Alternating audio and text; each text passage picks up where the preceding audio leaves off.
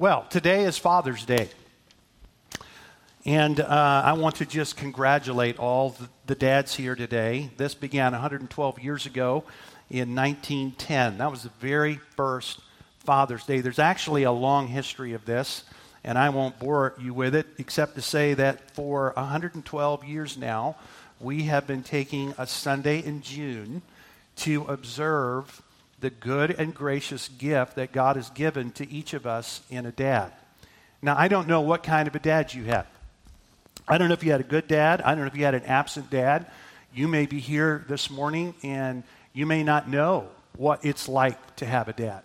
you may be here this morning thanking God for the dad you had. You may be here this morning with your dad. Your dad this morning may be in heaven. But wherever your dad is and whoever your father is, James has some things to say about what it is like to be a father. And that's what we're going to do this morning out of James. So let me have you open your Bible to James 1. I'm going to break away from our series a little bit this morning, but I want us to look at what God has to say eyes fatherhood. And I'm not just addressing this to dads, although certainly those of us who are dads are going to take certain uh, truths away with us, but this is really something that all of us need to know. I hope today that you have an opportunity to honor your dad. Some of you have asked me this morning, Pastor, why in the world are you wearing a tie today? It is so hot. How many of you wondered that? Don't raise your hand. Do you know that the number one gift on Father's Day, you know what it is? It's a tie. There are over $1 billion worth of ties sold this weekend. now, my kids have given me ties. You know, there's, there's somebody said 100 million ties are given away every Father's Day. I think I got about 999 of them over the years. Um, so we don't wear ties here very often. My, I'm wearing this tie, just you know, I'm wearing this tie in honor of my dad today because my dad and mom watch online from Texas. They're very devoted followers of our church. I'm trying to get them to give to our church. Um, that was for you, Dad. I hope you were listening. Um, but, but every time I get with my dad, my dad's so excited about the ministry here. They've actually been here, but he'll always weave this little comment in. It'll be, son, it would be so nice if you would just wear a tie. So, in honor of my dad today, I'm wearing a tie. Dad, take a good look because it's not coming back. There's another reason I'm wearing a tie today, seriously, and, and it's this. You know, it's a time honored ritual. There was a time, actually, where for about 150 years, no, in the English speaking world, hardly any man would go out into his workplace without a tie. And so there was a time honored ritual that dads would pass along to their children. And there's only one ritual that's sort of more sacred than this for a little boy growing up, and that is when his dad taught him how to shave. You remember that? Some of you, uh, your dad taught you how to shave. You wanted to shave as soon as you saw him shaving, and you had nothing to shave. And so, as you grew a little bit, uh, your dad taught you how to shave. Now, in the, in, with, with electric razors, that's, it's not like that anymore. But you used to have this little brush, and you used to put it in some foam, and you'd foam up and lather up your face, and then your dad would teach you how to shave without making mincemeat of your face. Well, that was a, that's like hidden wisdom for sons. Well, the other one is how to tie a tie. How do you tie a tie? You realize there's over 100 different ways to tie a tie? I actually have a visual I want to show you. Those are the eight common knots in tying a tie. Look at the complexity of some of those. How do you tie a tie like that? There are probably two ways to tie a tie that most of us know, and there are these eight, but there's over a hundred. So here's my point how do you know how to tie a tie? How do you learn how to tie a tie? At some point, somebody taught you. At some point, somebody taught you. And James is going to give us this morning information about something far more significant than learning how to tie the tie. He's going to teach dads how to be dads.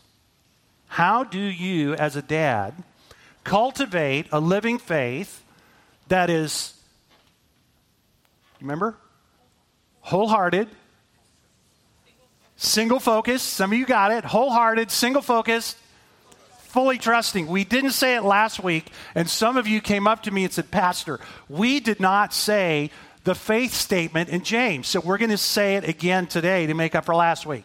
How do I, as a dad, cultivate in my life and in the life of my family and in the life of my children a faith that is wholehearted, single focused, and fully trusting? And that's what we're going to look at this morning as we come to the book of James. You say, now, where is the idea of fatherhood found in James? And there are two places where James talks about fatherhood.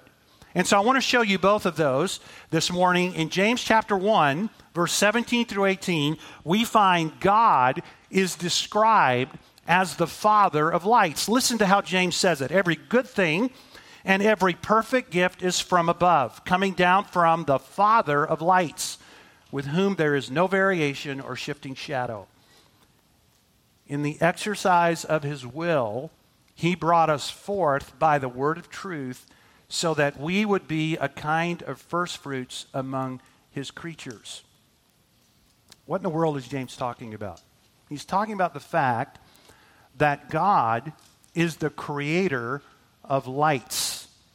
And what he's talking about there, he's using that idea of lights. You can go back to Genesis chapter 1, and you'll discover that the first thing that you read is that God created light, and then he created light bearing entities in his creation. And so this stands in for all of creation. God has uh, created, he is the origin of all of creation. And, and there is something true about God, the Creator, that is not true about His creation. And here it is God, the Creator, never wanders like His creation wandered. When did creation wander from the purpose that God gave it? God never, never wanders. He never deviates from his purposes or his character or his will, but creation has wandered. There is a shadow of turning that happened to creation. So, when did creation wander? And we all know the answer to that. The answer to that is in Genesis 3 when creation fell. And when creation fell, God put it under a curse. But God never changes. God never deviates. God never turns away from his purpose. And so he sent down a good gift from above called the wisdom of truth, the word of truth. And he used that truth to give birth to a new creation. And you and I are the first fruits of that new creation. We will display in our life now what is going to come in the new world when Jesus Christ comes to rule and reign over the Lord, uh, over the earth. God is unchanging. His creation wandered, but God never wanders. And that's why at the end of the book of James, James says, Now, if you go and you turn a brother who has wandered back, you will save his soul from sin and death, and you will cover a multitude of sins. And that's exactly what the Son of God did when he came down. God is consistent in his love, he is dependable in his promise, and he is constant in his faithfulness. Let me say that again so we catch it. God is consistent in his love, he is dependable in his promise, and he is consistent in his faithfulness. What a wonderful set of attributes that every dad should aspire to because God is our Father. So that's the first place where James talks about fatherhood. Let me show you the second place. It's in James chapter 2, and James reminds us of a very interesting reality that should not be ours, but is. Look at James chapter 2, verse 21. Was not Abraham, do you see the next two words? Was not Abraham our father? So here's my question how in the world did a group of Gentiles like us come to be able to claim Abraham as our father? How did that happen?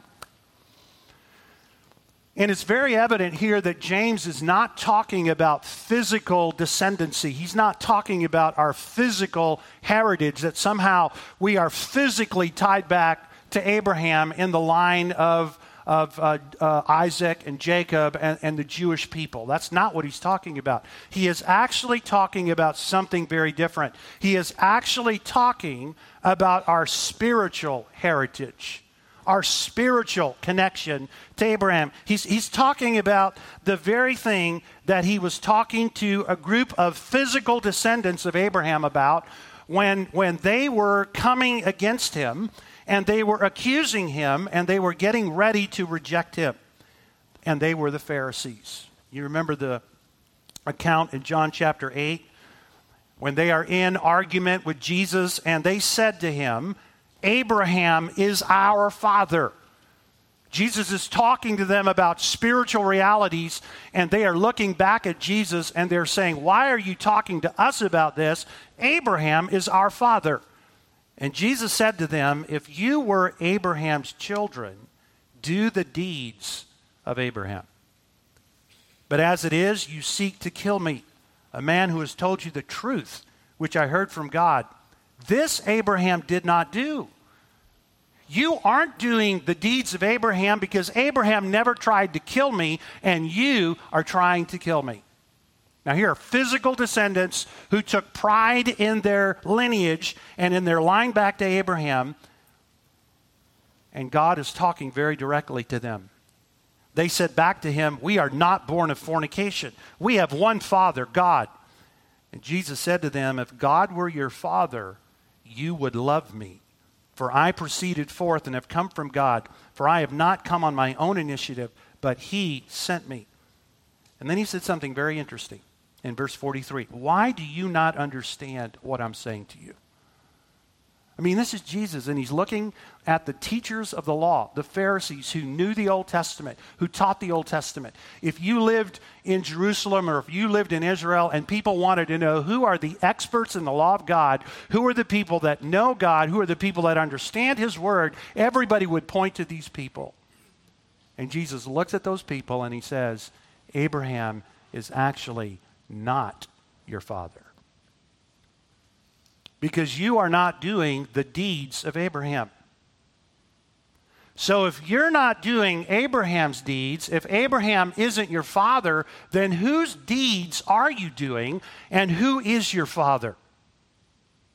Jesus said this in verse 44 You are of your father, the devil, and you want to do the desires of your father. Why do you do the spiritual things that you do. Because one day the word of truth birthed into you a new birth, a new heart, and you became a descendant of Abraham. And you do the deeds of Abraham. You know what you do? You believe God. This is exactly what James is making the point of in, in James chapter 2. Abraham believed God and it was counted to him as righteousness. How do you know if you are a spiritual son or daughter of Abraham? And James says, here's how you know you do the deeds of Abraham. So, what did Abraham do? He trusted God and he obeyed God's word. And, dads, one of the greatest things we could do for our families and one of the greatest things we could do for our children is not to leave them a physical inheritance or not even to give them a physical heritage, as wonderful as those two things are. The greatest thing we could do for them is what God did for us.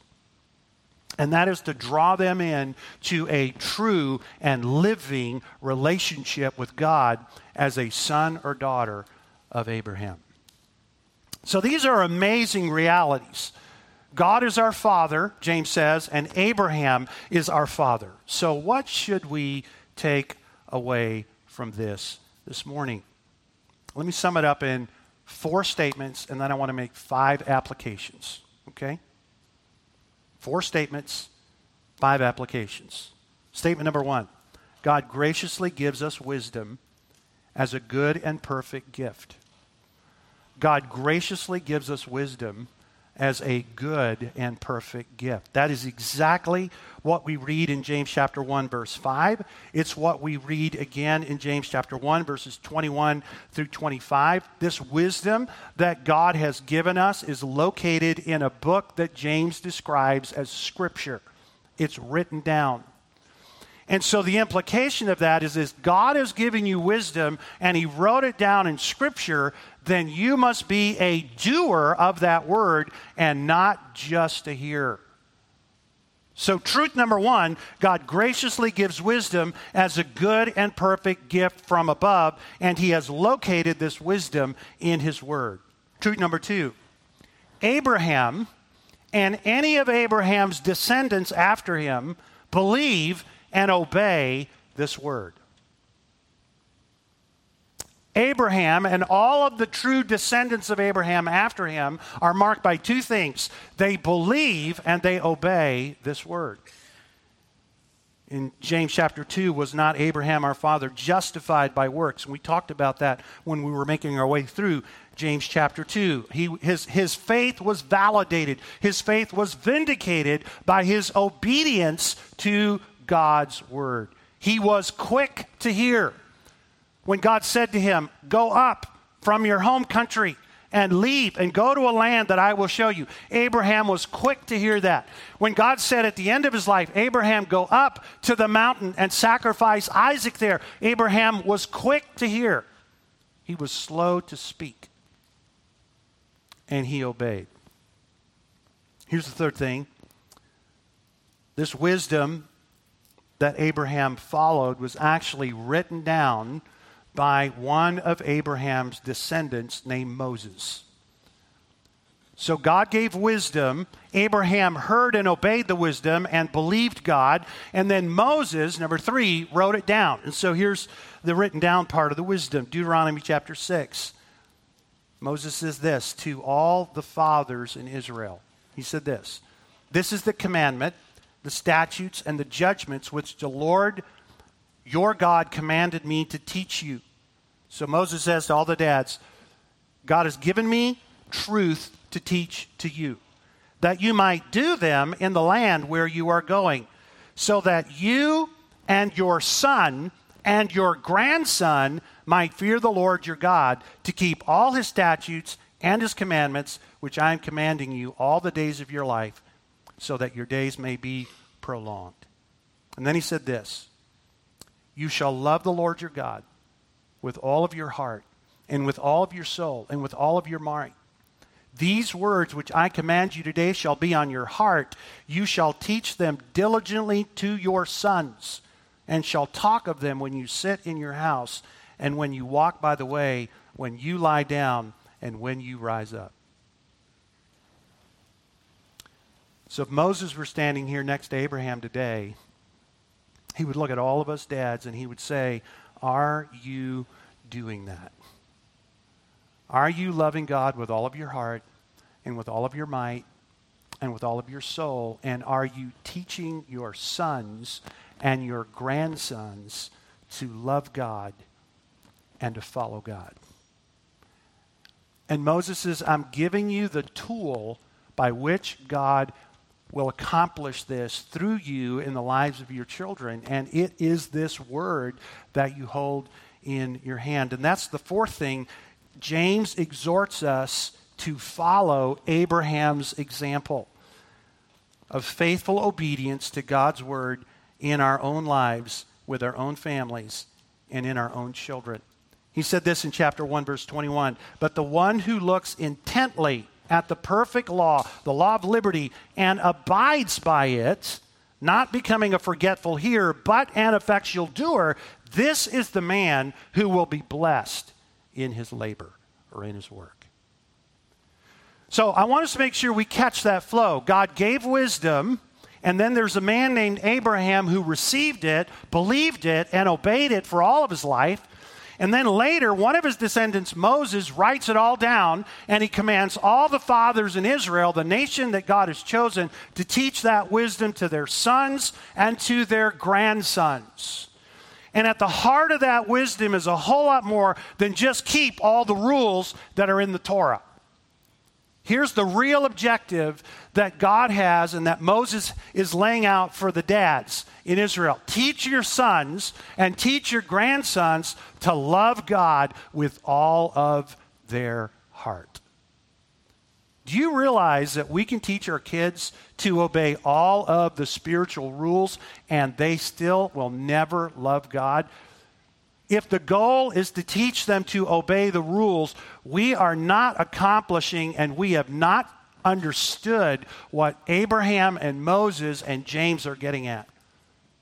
Here's the task, and here's the challenge that Abraham, Moses, and James put in front of me and they put in front of you as you live your life day in and day out.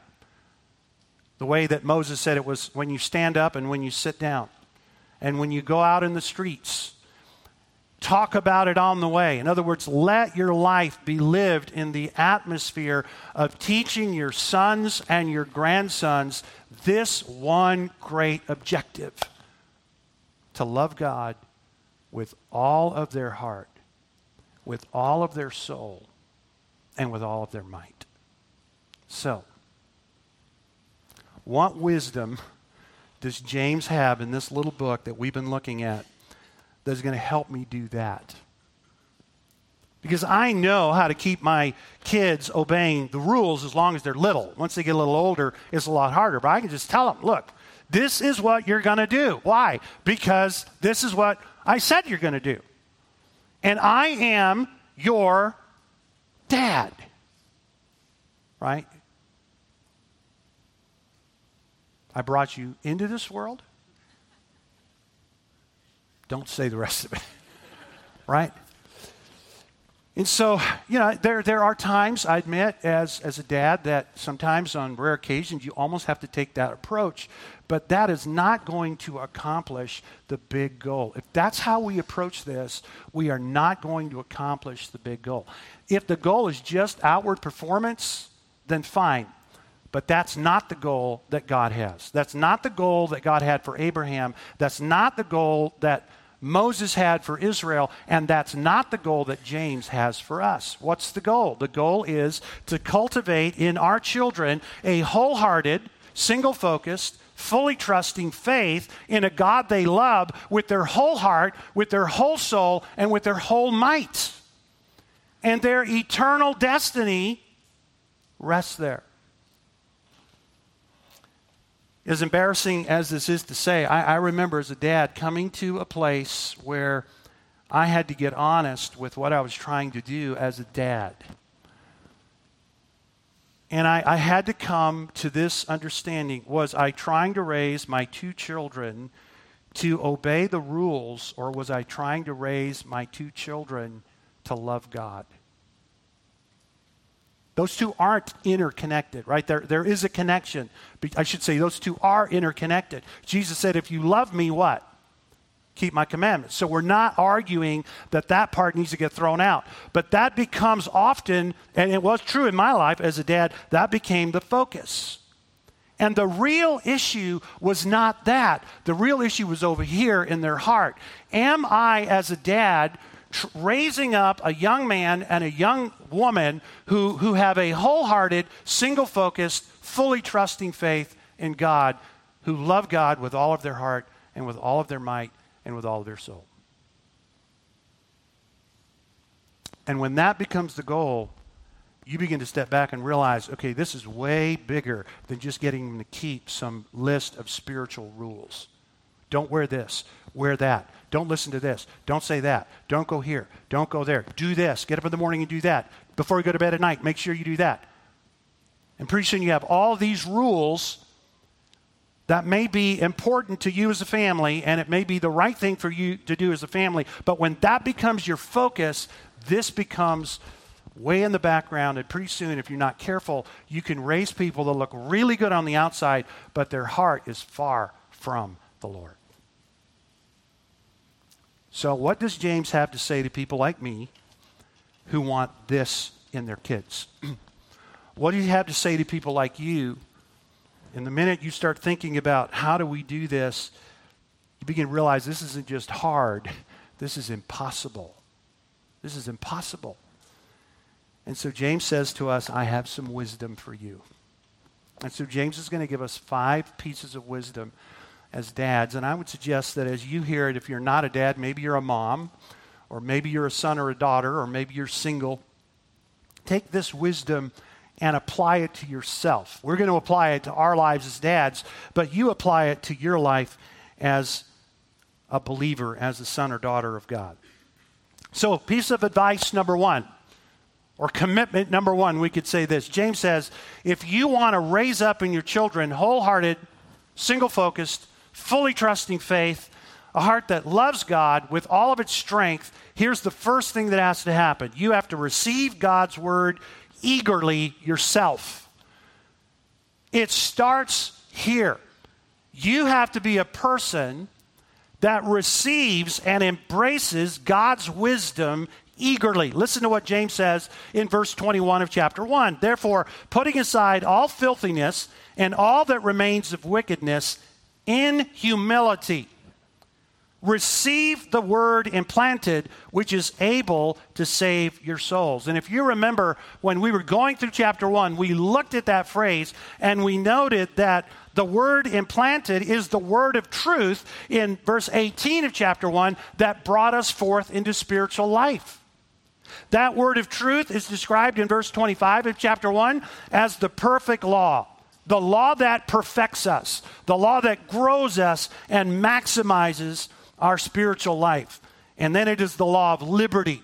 It is the law that frees us and enables us to live our very best life before God because it's the life that is shaped as God designed it to be. And James says, Now, here's my, here's my statement to you as a dad receive that word eagerly. So here's my question. And if James were sitting down across the table from me, he would say this Pastor Sam, do your children know that you value the Word of God enough to read it regularly and joyfully? So let me just ask us that question as dads. Ready? Here it is. Do our children ever see us reading the Bible? Do our kids know that we value the Word of God enough to be in it on a regular basis. That is one of the greatest gifts you could give your kids. Do my children see evidence that I eagerly seek to obey the word that I'm reading, that I want that word to shape my life. I want that word to shape my decisions. I want that word to be front and center as I think through life and what life should be like for me and for our family. Do my children see that in me? Or is the Bible just a sacred book that I pull out on Sunday on my way to church? Or that I have on my phone and, and I open up when it's time to listen to the preaching? Do my children see that I have a personal relationship to God through His Word? I'm not talking about legalistically getting up at a certain time and making sure, hey, kids, I just want you to know, going into the prayer closet, having devotions. I'm not talking about that. I'm talking about do your kids sense as they get around you that the Word of God has been flowing in your life? It's been flowing through your life. It's been shaping who you are, it's been shaping the way you think. Does the Word of God flavor your, your life because you eagerly receive it? So that's commitment number one. If you want to produce a wholehearted, single focused fully trusting faith in God and in His Word, that has to start with your own relationship to God's Word. Here's the second piece of advice that James would give us. It's in chapter 1, verses 2 through 4. And that is this persist in God's will joyfully and unflinchingly. James says this Consider it all joy, count it all joy, my brothers, when you encounter various trials, knowing that the testing of your faith it produces endurance. And let endurance have its perfect result, so that you may be perfect and complete, lacking in nothing. When we went through that portion of James early on in our series, we noted that the way that God grows a wholehearted, single focused, fully trusting faith in us is through the use of a painful tool called trials. Trials are not optional in the Christian life.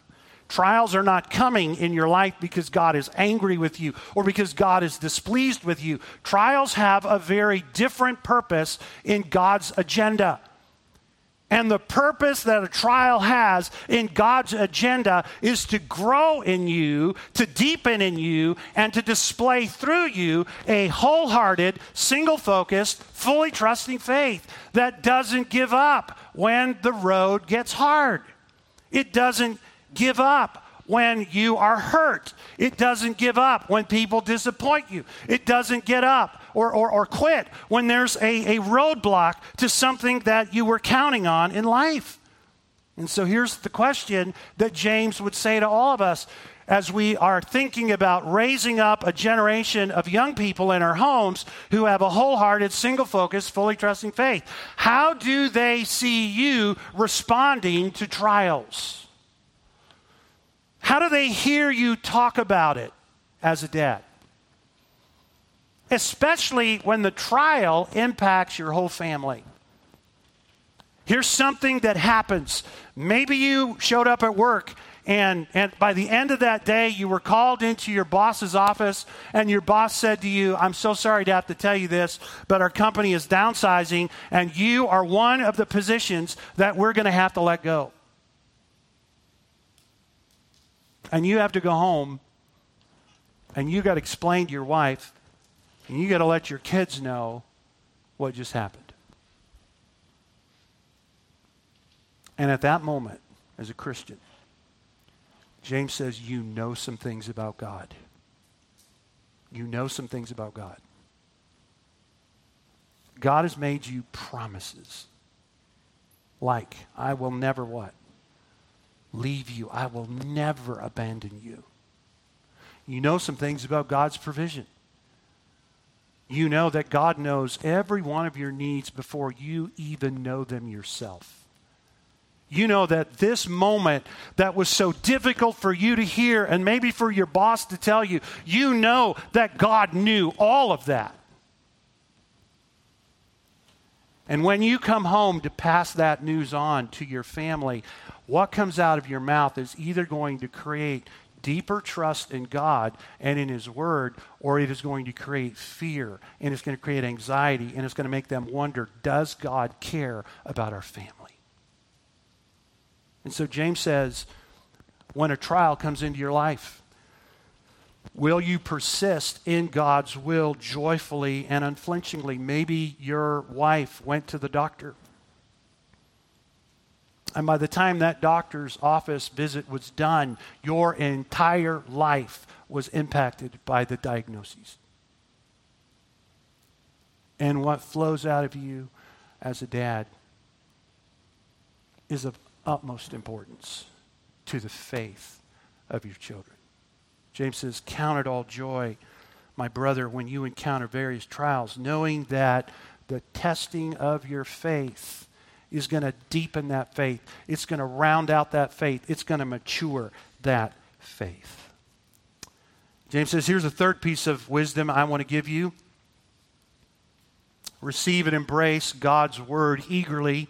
Persist in God's will joyfully and unflinchingly. But number three, hope in God's promises unwaveringly.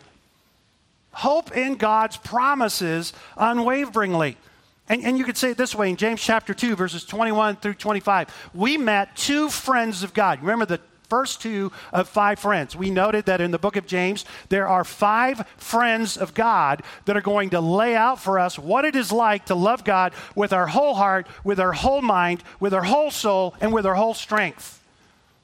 They're going to show us what it is like to be a friend of God with wholehearted, single focused, fully trusting faith. And the first of those friends was Abraham. And Abraham says, when you hope in God's promises, you will trust and you will obey. When you hope in God's promises, you will trust and obey. And that's exactly what Abraham did. Was Abraham perfect? And we looked at Abraham's life. Fact, we took a whole Sunday and looked at Abraham's life. And we looked along his life and we saw in these major moments of obedience, we also saw incidences where his faith was weak and he faltered. Like the time he went down to Egypt and he looked over at Sarah and he was afraid that as soon as Pharaoh saw Sarah, that, that Pharaoh was going to come in and kill Abraham and take Sarah. And so he said, Here's what we're going to do. And he came up with his own plan. And then he had to repent of that. And God was so gracious, as he always is, and he embraced Abraham. And we're reminded as we look at Abraham's whole life, not about his failures. Abraham's life was not defined by his failures, and your life doesn't have to be defined by your failures. Because you know what? Every one of us as a dad have had moments where we fail. Abraham's life was not defined by his failures, it, he, was, he was defined by his faith. He believed God. He believed God. And so when God said to him, Abraham, I want you to leave Ur, this beautiful city where you have all this power and all this influence, and everybody knows your name, and I want you to go to a faraway land, and I've got a city that I'm going to give you there. Abraham went. And then God said to Abraham, I want you to take the son that you've waited for for all of these years, through whom all of the promises depend, and I want you to take that son and I want you to sacrifice. And Abraham went. Abraham believed and Abraham obeyed, even when he couldn't see. James says, Let me tell you about another friend, Rahab. Rahab persevered faithfully while she waited.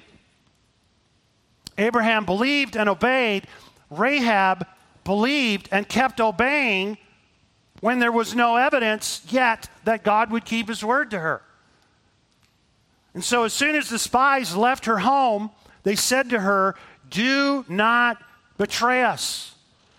And for at least a week or more, probably closer to a month, here is a woman with everything to lose banking on the promise of two spies who are the enemies of her people, and she has to decide if she is going to keep faith with them and with Joshua.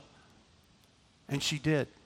And on the day that Jericho fell, she was delivered. And you know, Dad and Mom, as you live out your faith, we are like Rahab. We do not know fully what is coming but we do know the God who is bringing whatever is coming. And we need to be like Abraham and trust and obey. And then we need to be like Rahab and keep obeying no matter what comes. Do my children see that in me? Have my children seen a consistent example in my life when the way gets hard and it's difficult and it doesn't make sense that we are just going to obey God? Our family's going to follow God. Our family's going to obey God. I know that I can't explain all of it to you. I understand that it's difficult for us, but, but we're going to be Abraham like in our faith. We're going to follow God. We're going to be like Rahab. We're going to keep on doing it, and we're going to keep on doing it. And I, I know you, you know, I know that the deliverance is coming, but it hasn't come yet, so we're just going to keep on being faithful. James says this is wisdom for dads. How can I encourage my children to trust and follow in hard places unless they see it first in me? How can I expect my kids to remain faithful to God in their own journey and in their own furnace when they don't see it in me, in my journey, and in my furnace as a dad? So James says, hope in God's promises unwaveringly. Here's the fourth thing Embrace God's values and God's priorities unswervingly. Embrace God's values and God's priorities unswervingly. So receive and embrace God's word, right? Persist in God's will joyfully, endure trials, hope in God's promises unwavering, like Abraham did and like Rahab did. But number four, embrace God's values and priorities unswervingly. In James chapter 1, we read this. Remember this? To the 12 tribes in the dispersion. And it's been a while since we looked at that phrase, so can I just take a minute and remind us what that phrase meant to us? James is incredible in the sense that he continually brings us back to big ideas in the book, and this is one of the biggest. The 12 tribes, the last time they were all together in the same kingdom as one big unified kingdom was in the days of David and Solomon. That's the last time the kingdom of Israel, the 12 tribes were all together. After Solomon's son Rehoboam came, those kingdoms split, and 10 tribes went to the north, and two tribes stayed in the south, and now you had a broken kingdom. The last time the broken kingdom was in the same geographical country was in 722 BC before the Assyrian army came and took the 10 tribes of the north away into captivity, and they never have returned. They're still dispersed today. And the rest of your Old Testament is about the coming of a champion who is going to restore God's people. He's going to bring the kingdom of God. He's going to restore the people of God. And by the time we get to James chapter 1, verse 1, that champion has arrived. It's James's older brother, Jesus. And James says he has gathered the tribes. You are the new people of God.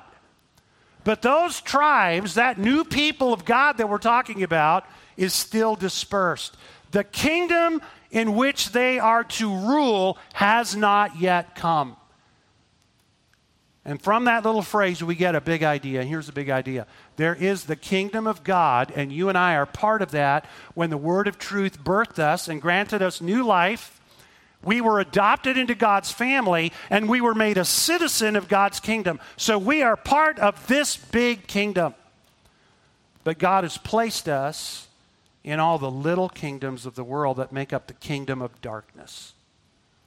Jesus in the Sermon on the Mount described it this way You are the salt of the earth, you are the light of the world. And he's pretty much saying you've been scattered in all the little kingdoms of the world. And so we made the observation that in our own little church, part of the big kingdom of God, we happen to live in a bunch of little kingdoms that make up the kingdom of darkness the kingdom of Greenville, the kingdom of Easley, the kingdom of Williamston, the metropolis kingdom, the magnificent kingdom of Pelzer. Right? If you know Pelzer, you're like, what? It's about three houses. Um, Simpsonville. I mean, whatever little kingdom you're in where you live, that's the kingdom of darkness. And as a member, a citizen of the kingdom of God, and as a member of God's family, you are to represent the values and the priorities of that kingdom in all the little kingdoms where God has placed you.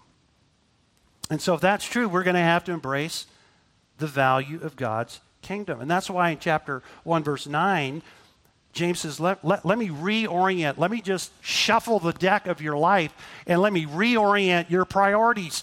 Let the brother of humble circumstance glory in his high position. Let's talk about poverty. If you find a Christian who is poor, James says, let me reshuffle the deck. Let him glory when he realizes the incredible position that God has given to him. Blessed are the poor in spirit. The meek will inherit the earth. And let the brother of high degree, right? Let the brother of high degree glory in his humiliation. The rich glory in his humiliation because God has helped him to see that his security and his significance are not in the wealth that he has, but in the humility that has come into his life when God humbled him and, and he had to come to realize that, like, this, like the poor man next to him, he was a sinner before God. And so God reshuffles the entire deck. And he says to the people that he's writing to, Some of you are wealthy and some of you are in poverty, but you need to embrace kingdom values in whichever of those positions you're in. If you're, if you're in poverty, rejoice in the high exaltation that God has given you in his kingdom and live for that kingdom. And if you're wealthy, Rejoice in the fact that God has humbled you and take all of that wealth and use it for kingdom values. Do my children see that in me? Do I rejoice in true and lasting wealth that is coming in his kingdom? Or uh, am I just like my unsaved neighbor who covets and strives for the wealth and possessions of this fading away world? I mean, here I am as a dad, and I have to ask myself this question. When my kids look at the things we have as a family, our cars, our home, the money we might have or might not have, do my kids see kingdom values attached to that, or do they see those things as building my kingdom? I could put it this way Do my kids know that we don't own those things, that we're just stewards of them? Or have I acted like an owner? This is my stuff, and this is my money, and this is whatever, whatever it is, and I'm going to do whatever I want with it, and I'm going to portion off a little bit for the Lord? Or do they actually see kingdom values lived out in me in the way I possess the things that God has entrusted to me? That's a very deep question for us this morning. It's not just living according to the values of God's kingdom, it's living by the priorities of that kingdom. Because until the values of God's kingdom drive me, my priorities are always going to be different. My priorities are, are always going to be what am I living for? Which kingdom matters most to me? Is, is my life lived to get more of the stuff that this world offers, or is my life lived to advance kingdom priorities? My mom was here a few weeks ago visiting, and uh, right before she left, she gave me a little book, and she said, Son, I really want you to read this book. And uh, so I said, Sure. You know, when your mom asks you to do something, you do it, right? I hope you do. So she handed me a little book, and I looked down at the title of the book, and it was The Prayer Journal of a Woman Named Rosalind Goforth. How many of you know Jonathan Goforth? How many of you have heard the name Jonathan Goforth? Okay, Jonathan Goforth lived at the turn of the last century. He was a missionary to China, and he followed Hudson Taylor. He and his wife Rosalind went to China in the 1800s, so like 1880 and they were there for 40 years. They were there for the Boxer Rebellion. And when Hudson Taylor, or when uh, Jonathan Goforth rather died, his wife Rosalind wrote a biography of his life, of their journey. They had 11 children. They buried five of those children in China.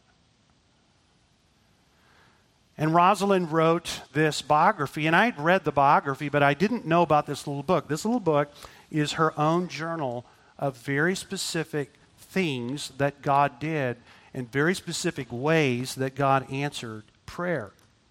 Now, you'll remember this is what Hudson Taylor said to them as they were going to the part of China, the northern part of China where they were headed. They'd, nobody had ever been there before. And so he said this We as a mission, this is Hudson Taylor to them, we as a mission have tried for 10 years to enter that province from the south and have only just succeeded.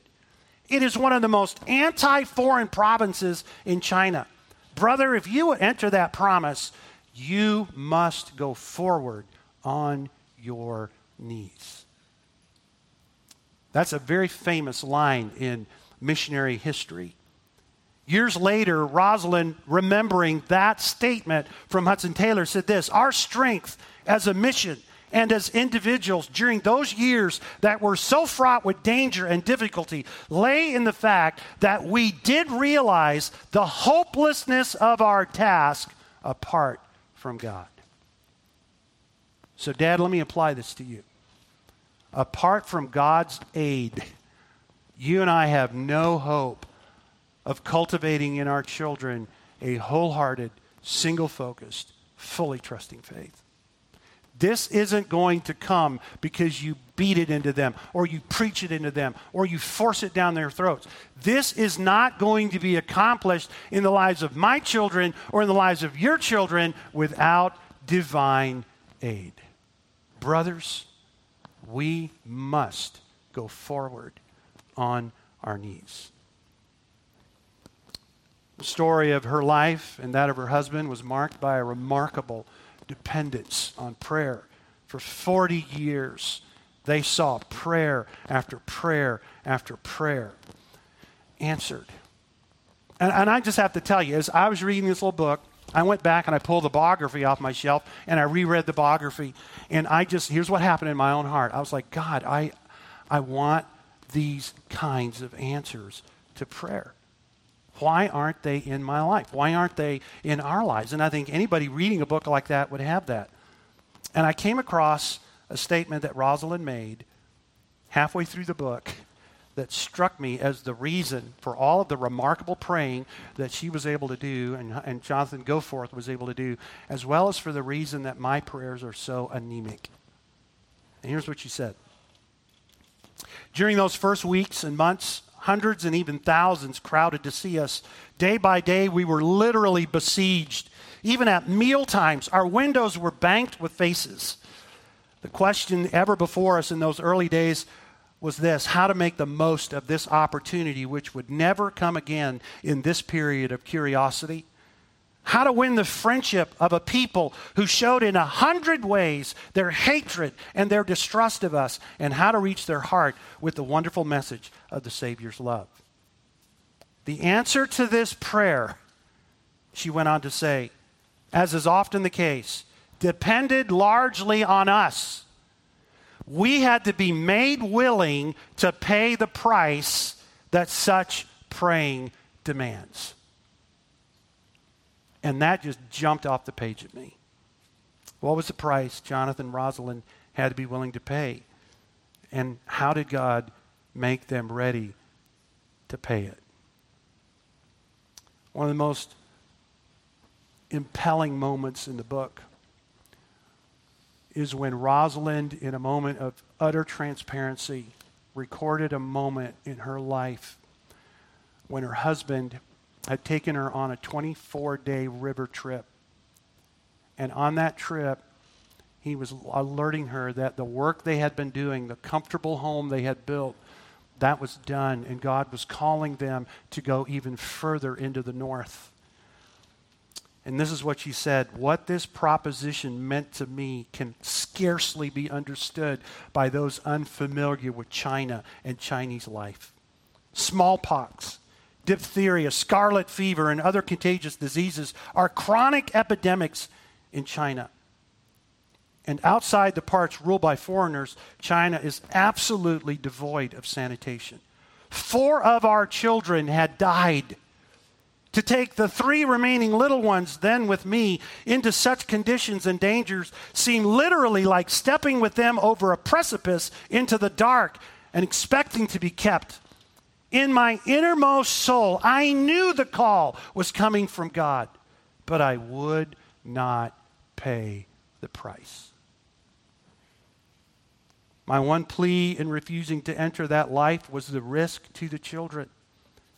Again and again, my husband urged that the safest place for me and the children was in the path of duty, that I could not keep them in our comfortable home back at the mission statement station, but God could keep them anywhere. Now, what do you say to a couple like that? I mean, every parent, every mom here can resonate with what Rosalind was going through at that moment. There's not a one of us. What do you say? At that moment, a helpful Christian acquaintance from back home said this. He wrote him a letter and he said this Say, old boy, have you lost any of that flaming optimism you carried with you to China? Has getting down to brass tacks changed your view on missions? Can you imagine getting that in a letter? Here's what Jonathan Goforth said to his wife in response to that letter Oh, that the eyes of Christians at home could be opened to the need of these neglected millions. Optimistic? How could I help but be optimistic when I believe with Carey that the prospects are as bright as the promises of God? Do you believe that? Or is that just something we read and it stirs us in a missionary biography? Dads, you may not be called to take your family across an ocean. You may not be called to do what Rosalind and Jonathan Goforth were called to do, but I promise you as a dad, you are going to be called on from time to time to do hard things for God. things that will be, in your mind, costly and impossible and risky. And you're going to get on your knees as Jonathan Goforth got on his and say, God, are you sure?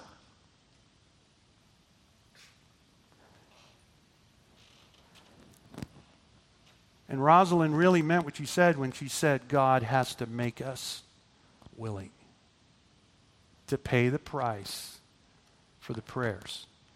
You know, I read a book like that and I long to see God answer my prayer. I mean, you read this book and it's stunning the kind of ways in which God answered their prayers. And then I look at the prayers I pray and there's, they're so anemic. And part of it is I am really not willing for God to totally reorient and reshape the way I think about my life. I have this idea of what life should look like and what it should be like and, and how I should be received and what should come my way because I serve God. And it's not like that at all. And sometimes God has to totally reorient my life. And He has to reshape the way I think about my life and what I value in life. Because I can stand up here as your pastor and I can say to you, you know what? Everything that, that I own in this world is just passing away stuff my kids know the truth behind that statement. Because they go home and they live with me and they listen to me talk about all the stuff all the time. Or they hear me or they watch me complain about this or that. And, and, and, and all of a sudden, what I say up here to you is completely undercut by what I do in my life and what my kids see. Because you know what? At the end of the day, your kids know. They know. They know what's going on in your life. When they ding your life, the ring that comes back tells them everything. And if you're going to have a young person that's going to have a prayer of having a wholehearted, single focus, fully trusting faith, at some point, you're going to have to endure hard things. You are going to have to do what Jonathan Goforth did. No wonder God opened China up through men and women like this. And you know what? God may want to reach people right here in Easley, South Carolina with people like this. God may want to reach people in West Greenville with people like this. God may want to reach people right here in Anderson or in Pelzer with people like this. With people who are living out kingdom values and kingdom priorities and who are willing to do hard things for the gospel. And here's the final thing, and we're done. All of this will go nowhere. All of this will go nowhere if we have not developed grace flavored, gospel shaped relationships that are bold. All of this will go nowhere if we have not developed grace flavored, gospel shaped relationships that are bold. James chapter 5 verse 19, my brothers, if any among you strays from the truth and one turns him back, let him know that he who turns a sinner from the error of his way will save his soul from death and will cover a multitude of sins. James says, Be a friend of God, not of the world. Love others more than you love self. Serve people impartially with no expectation. You know, when we serve others, it's surprising how often we have expectations. And when those expectations don't get met, what happens? We get jaded in our service. We're done.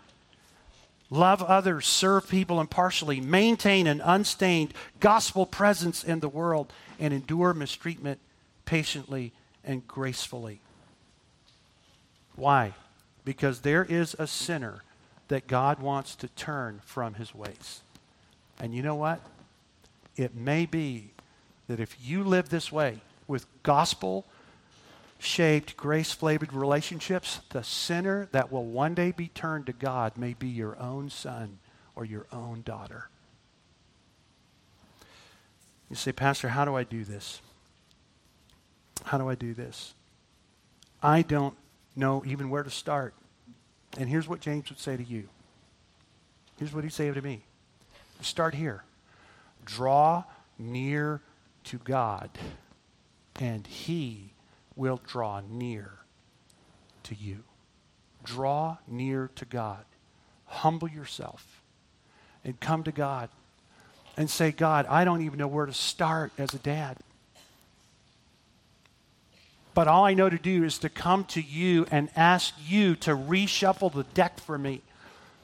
I want you to reshape me. I want you to reorient my priorities. I want you to make me willing to be the servant that you want me to be so that in me, my children and my wife can see a wholehearted, single focused, fully trusting faith that has no expectations except one day to stand before you and hear the words, Well done, good and faithful servant. Would you bow your head this morning? as we close. Maybe you're a dad here, and you're feeling in your heart the very thing I felt as I was preparing this message. There are just times when, as a pastor, you stand up to preach something to the people you love and that God has called you to shepherd, and you realize, God, this has to start in me. I know I have to say it on Sunday, but this has to start in my life. And that's where I found myself this week. Now, I'm sitting across the desk for almost 30 hours with James, and he's exposing all of this in me. All of the unmet expectations I have. All of the priorities that, that start to get revealed, what I really value, how I handle it when it gets hard. I mean, I say all the right things, but how I really handle it when it gets hard. And then you read the story of Rosalind and Jonathan go forth, and you realize there is so much work. God, you have to, there's so much work to be done in my life. And all I can tell you is when you draw near to God. You just get on your knees and you say to God, God, I'm drawing near to you. I am desperate. Draw near to me. And the God of Abraham and the God of Rahab will come beside you. He'll put his arm around you. And he will make you willing. And He will use you in ways you never anticipated. But it has to start there. You have to come to God. And you have to say to God, God, I want this. I don't know what it's going to cost. I don't know what I've got to reorient. I don't know any of that yet. You know all of it. I'm just drawing near to you, and I want you to draw near to me. And no matter what the cost or what the outcome, I want you to do whatever you have to do in my life as a dad to create in me a wholehearted, single focused, fully trusting faith. I wonder if you're a dad here this morning, if you would just pray that with me. I'm going to pray that for myself out loud, but I want you to pray it in your own heart as a dad. And I want you to pray it with a heart of faith because we have a God who answers prayers. Father God, I come to you and I'm thankful that your word is so powerful. I thank you that it is so encouraging and so filled with hope. But I also thank you that at times it sits us down and it graciously exposes what you see in our lives things that, Lord, we, we see and then just walk away from, like the guy in James 1. We look into your word, we hear it, we see it, we kind of nod our head at it, and we walk away unchanged. And as a dad, Lord, I don't want that to happen to me. I want you to continue to expose things in my life to me so that I can become more conformed to your image. Lord, I pray that you would do that for every one of us in this room, but especially for us as dads. We desire to raise a generation of sons and daughters who love you with all of their heart, So, Lord, help our hearts to love you fully as dads. Lord, we desire for the Word of God to shape the thinking of our children. So, Lord, would you use that Word to shape our thinking? Lord, we desire to see our children live for the right kingdom. So help me and help every one of us here to live for that kingdom, truly. Lord, help us to endure hardship. Help us to weather disappointment. And most of all, Lord, cultivating us by whatever means you need to. Make us willing to pay the price for you to answer this prayer, that you would cultivate in us a wholehearted, single focused, fully trusting faith in you. We love you, and we desperately want you to work in our lives, in our families, in our children. And for that to happen, Lord, we want to draw near to you so that you can work in our lives first. And we'll pray these things in Jesus' name. Amen.